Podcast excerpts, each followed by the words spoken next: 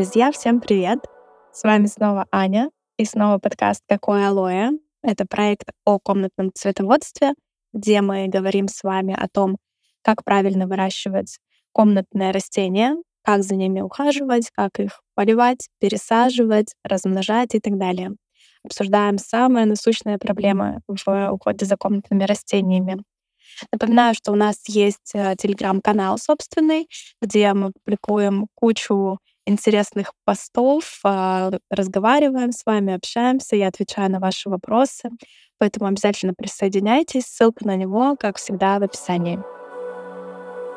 И первый такой интересный вопрос, который мне на самом деле задавали уже очень много раз, несколько людей. А, и звучит он следующим образом. Какие растения можно поставить в детской комнате?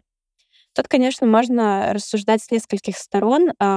А, первое — это растения, которые безопасны для детей.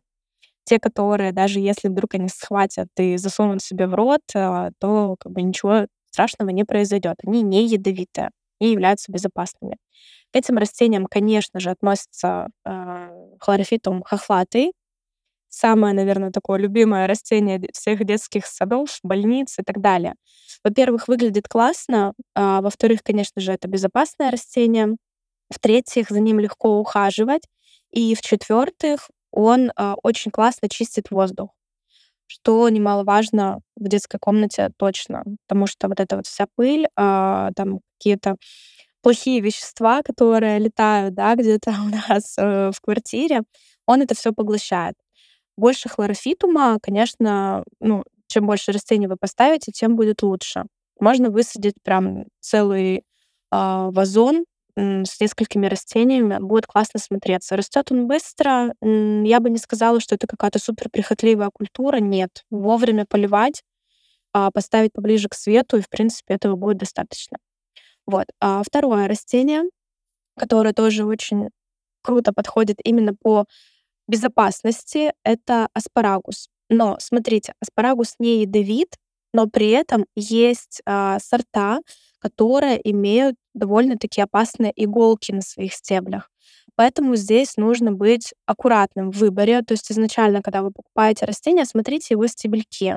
Потому что если это маленькое, то иголочки могут быть тоже маленькие и не совсем заметные с первого взгляда. Вот. А на большом растении, конечно, это сразу бросается в глаза. Поэтому смотрите, если ничего нет на побегах на самих, значит растение безопасно, его тоже можно здорово использовать в детских комнатах. Также, конечно, из цветущих это фиалки. Обыкновенные фиалки африканские они называются. Ну, это обычные фиалки, которые вы себе представляете. Тоже безопасные, тоже абсолютно неприхотливые, классно цветут, очень долго не занимают много места. То есть вот оживить интерьер детской тоже, ну, на мой взгляд, очень классный вариант. И еще одно растение из цветущих — это каланхоя. То же самое, абсолютно безопасное растение в плане, ну, то, что оно не ядовитое, не содержит никаких токсичных веществ. Вот, э, плюс неприхотливое, его можно редко поливать за счет того, что листочки мясистые накапливают влагу. Ну и, конечно же, красиво цветет. Вот это как бы такие, знаете, основные а, растения, которые прям я от души рекомендую. Вторая сторона вопроса о выборе комнатных для детской — это выбирать растения по их способности очищать воздух, что тоже немаловажно, на мой взгляд. Здесь, конечно, нужно быть осторожнее, потому что далеко не все из а, растений, которые я чуть позже перечислю, будут безопасны. То есть либо в соке, либо в корнях имеются токсичные вещества, которые могут вызывать аллергию, а, удушение, ну или другие неприятные симптомы, поэтому будьте очень осторожны.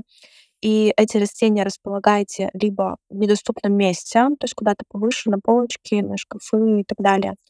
Ну, либо вообще их не использовать. Вот, поэтому тут как бы все на ваш страх и риск. Самые популярные назову, чтобы вы могли их найти в любом садовом центре. Это, конечно же, фикус эластика или паучконосный, или крупнолистный его еще называют. Также мифролепис, домашний папоротник, драцена, мидорея. Оба этих растения являются комнатными пальмами. Также замиокулькас и э, мой любимый, который попадает, как обычно, во все подборки. Картинки с названиями этих растений я оставлю в нашем телеграм-канале, поэтому обязательно переходите, подписывайтесь и сохраняйте себе все эти растения. Следующий вопрос не менее интересный. Как создавать форму у фикуса бенджамину? Классно вообще. А, мне нравится, когда формируют растения, они просто дают им как-нибудь расти, и все.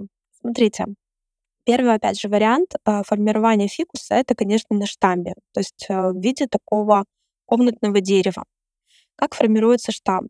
По мере развития надземной части, то есть по мере роста новых побегов, листьев, вы убираете нижнюю часть э, листьев и веточек. То есть у вас остаются стволы, которые древеснеют голенькие. А, также обратите внимание на то, чтобы выбирать в качестве вот этих вот основных стволов самые крепкие, самые ровные, прямые побеги. Убирайте а, сразу тонкие, кривые, которые как-то не так растут, перетираются. Это очень важно. Не жалейте. Уберите лучше их сейчас, чем потом они вам будут мешать.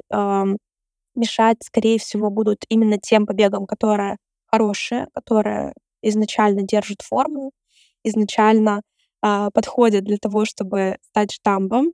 Вот, а, то есть это мог, может быть многоствольный штамп, то есть несколько, да, вы там выбираете, например, три каких-нибудь сильных побега, и вот их формируете. Либо вы выбираете один хороший, классный побег, и он у вас будет вот тем самым стволом.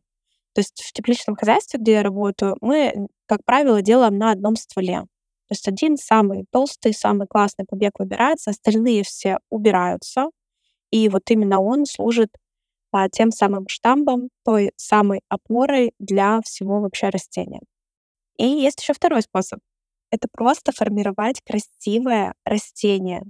Не давать ему расти как попало. То есть одна ветка у вас ушла вправо, э, забрала, например, большую часть, да, потому что сам по себе побег сильный, и он может э, вот эту вот веточку сделать шикарной. Но она идет в сторону, и это немножко э, дисбаланс такой вносит в само растение. То есть у вас, например, одна часть пышная, красивая, а вторая немножко лысоватая. Смотрится не очень здорово. Поэтому э, что делать? Обязательно обрезать. То есть если вы видите, что в какую-то сторону у вас растение заваливается, обрезайте, пожалуйста, вот эту вот веточку, этот побег, и также обрезайте там, где, наоборот, не растет. Обрезка стимулирует растение, стимулирует побегообразование. И там, где вы резанули, у вас пойдут новые побеги. И, соответственно, растение через какое-то время станет в этой части пышнее. Поэтому корректируйте. Это не должно быть так, что вы подошли, а, у вас там, например, 50 а, сантиметров э, имеется зеленой массы, вы половину отстригли. Нет, это делается по чуть-чуть, потихоньку, равномерно. То есть подошли один раз, посмотрели, вот здесь вот можно убрать через какое-то время, примерно через месяц, да, ну, э, если это, например, вегетационный период, то растение растет быстрее, то есть ориентируйтесь на то, а, как вообще себя чувствует цветок. Подошли через какое-то время, снова увидели, что где-то что-то выбивается, убрали. И вы ты, таким образом можете формировать, там, например, более-менее что-то похожее на шар. А, или наоборот, опять же, что-то наподобие конуса. Ну, все по-разному какая вам форма больше нравится, такую формируйте. Главное делать это постоянно, периодически. Если вы это начали, то вы сами не заметите, как буквально через несколько месяцев у вас растение будет очень пышное, очень здоровое, потому что все лишнее вы убираете. То есть это не только по краям вы обрезали, вы убрали лишние веточки тоненькие, кривые, поломанные, и растение уже себя чувствует лучше и направляет свои силы на то, чтобы развивать вам еще более пышную, красивую зеленую массу. Еще был от вас вопрос про орхидеи. Точнее, про то, почему они не цветут дома. Купили цветущую, принесли, она процвела, все было хорошо, а цветоносы сбросились, и полгода проходит, у кого-то даже год, и повторно она почему-то не зацветает. Новые бутоны у нее не появляются. Смотрите, в чем может быть причина. Именно про квартиры, да, мы сейчас говорим про комнатное цветоводство. Если у вас дома держится постоянная температура, а она, скорее всего, держится, то есть нет вот этих вот перепадов между дневными температурами и ночными. В таком случае орхидея зацветает редко, потому что в живой природе она растет э, и цветет, точнее, закладывает свои бутоны именно при перепадах э, нижних температур, ночных, точнее, температур. Поэтому либо мы искусственно ей делаем, если, допустим, у вас э, днем э, температура в помещении 22 градуса, то нижние должны быть примерно 17, 16, 18. Так, такой разбег. И искусственно это надо создавать. Как можно еще выйти из положения? Есть такой опыт э, зимой, чтобы у вас орхидея зацвела, только очень аккуратно, пожалуйста, предупреждаю. Я вам сейчас это советую, вы меня потом будете ругать. Скажете, блин, Аня, ты что нам посоветовала? Какую-то ерунду. А, значит так, берете горшок ваш с орхидеей и добавляете сверху на него, ну, то есть на верхний слой, снег. Немножко. Не перебарщивайте. Вот прям совсем чуть-чуть. Он у вас начинает потихоньку-потихоньку таять, и корням поступает более такая прохладная вода. Почему снег? Ну, не знаю, как-то вот так повелось. Один раз попробовали, а, эксперимент удался, орхидея зацвела, все было хорошо. Можно попробовать, конечно, более прохладной водой, но видите, в чем суть? А, она не должна быть совсем холодной, ледяной, потому что для корней это не очень хорошо. Снег по мере того, как он тает, он все равно нагревается, и поэтому вода идет вот именно прохладная, ну, влага, которая образуется. Поэтому ну, попробуйте. Да, только потом не говорите, что я посоветовала, если вдруг эксперимент не, не удастся у вас. А, аккуратно, понемножку, вот так вот каждый день, знаете, в течение недельки можно делать. И потом посмотрите на свое растение. Опять же, делаем это в том случае, если а, в принципе, в остальном с орхидеей все хорошо. Она здорова, она дает вам новые листья, у нее нет проблем с корнями. А, вы ее достаточно поливаете и ну, добавляете хотя бы хоть какое-то количество подкормок. Вот, в этом случае можно попробовать сделать так, чтобы у вас орхидея зацвела. Есть еще один очень насущный, актуальный вопрос для всех цветоводов, который наверное, является самым популярным, на мой взгляд, в запросах в Google или в Яндексе. Почему желтеют листья? И, знаете, к сожалению, на этот вопрос нет однозначного ответа, потому что желтеть листья могут вообще абсолютно по разным причинам. Начиная от естественных, когда просто лист уже свое отработал, и он желтеет, и со временем отваливается, погибает совсем до а, неестественных. Это болезни, это наличие вредителей, это какие-то внешние факторы, которые могли на это повлиять. Так, поставили, например, на сквозняк или, наоборот, на жаркое спаляющее солнце, лист мгновенно пожелтел и отвалился. Вот, то есть причин на самом деле их очень много.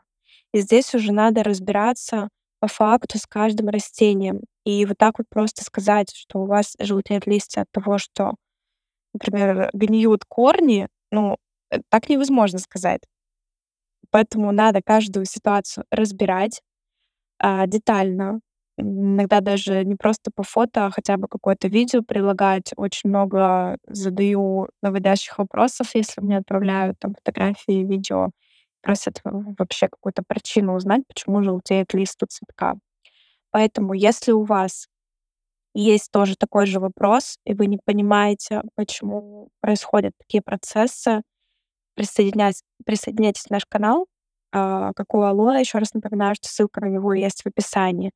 Скидывайте комментарии под любым постом, э, фотографии, вопросы, связанные с растениями, и там уже мы с вами будем детально разбираться, что же может быть причиной того, что цветочек выглядит не так симпатично, как вам хотелось бы. Как обработать растения в комнатных условиях? Если вдруг э, вы заметили уже явные признаки болезни, гнили, э, либо наличие вредителей, обязательно растение нужно обрабатывать, чтобы оно у вас в конечном итоге не погибло, и если это вредители, то они не распространились и на другие цветы в вашем доме. Что делаем? Во-первых, а, я всегда обрабатываю ванны. То есть это закрытое пространство, а, это все потом смывается, и ну, это более безопасно вообще для вас и для других жителей вашей квартиры. В общем, а, делать обработку нужно обязательно в средствах индивидуальной защиты. Это маска, желательно респиратор хороший. Это какая-то одежда, которую вы сразу либо в стирку выбрасываете, а, либо это там, хозяйственные вещи, которые не жалко. Это обязательно перчатки, ну и, собственно, распылитель. Как распыляется раствор?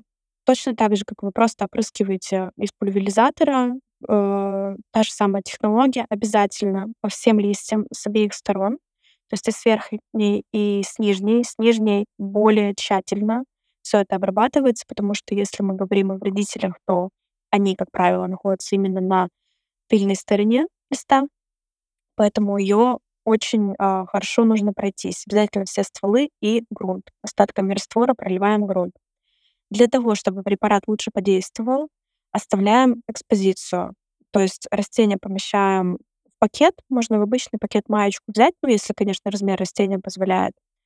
А, и на какое-то время, на час, на два оставляйте вот именно в пакете для того, чтобы препарат лучше подействовал, чтобы не выветрился, не потерял свою эффективность и так далее. То есть как а, с другими растениями, которые, например, растут у вас в саду. А, желательно это, конечно, вот именно экспозиции и со всех сторон очень тщательно все это обработать. Ничего страшного в этом нет. Конечно, совсем ядерной химией я рекомендую работать только в очень редких и крайних случаях. Выбирайте для дома все-таки более такие натуральные препараты. Они идут с пометкой био, как, ну, обычно, а, или на основе каких-то бактерий препараты. Вот. Химию мы, конечно, уже используем тогда, когда не помогло ничего такого по полайтовее, знаете, чтобы действие было такое более щадящее. Биопрепараты сначала используем, и уже только после этого, если эффект был незначительный, мы уже начинаем работать химией. Я разобрала все ваши основные вопросы, которые вы задавали, но если у вас появились еще какие-то уточнения, пожелания к контенту и выпускам в этом подкасте, то обязательно переходите в наш канал. Напоминаю, что ссылка на него есть в описании, или можете найти по названию, как у алоэ, и оставляйте ваши вопросы там. Я их уже оставлю на следующий наш выпуск «Вопрос-ответ» и обязательно разберу. Всем всего хорошего и до следующего выпуска. Пока-пока.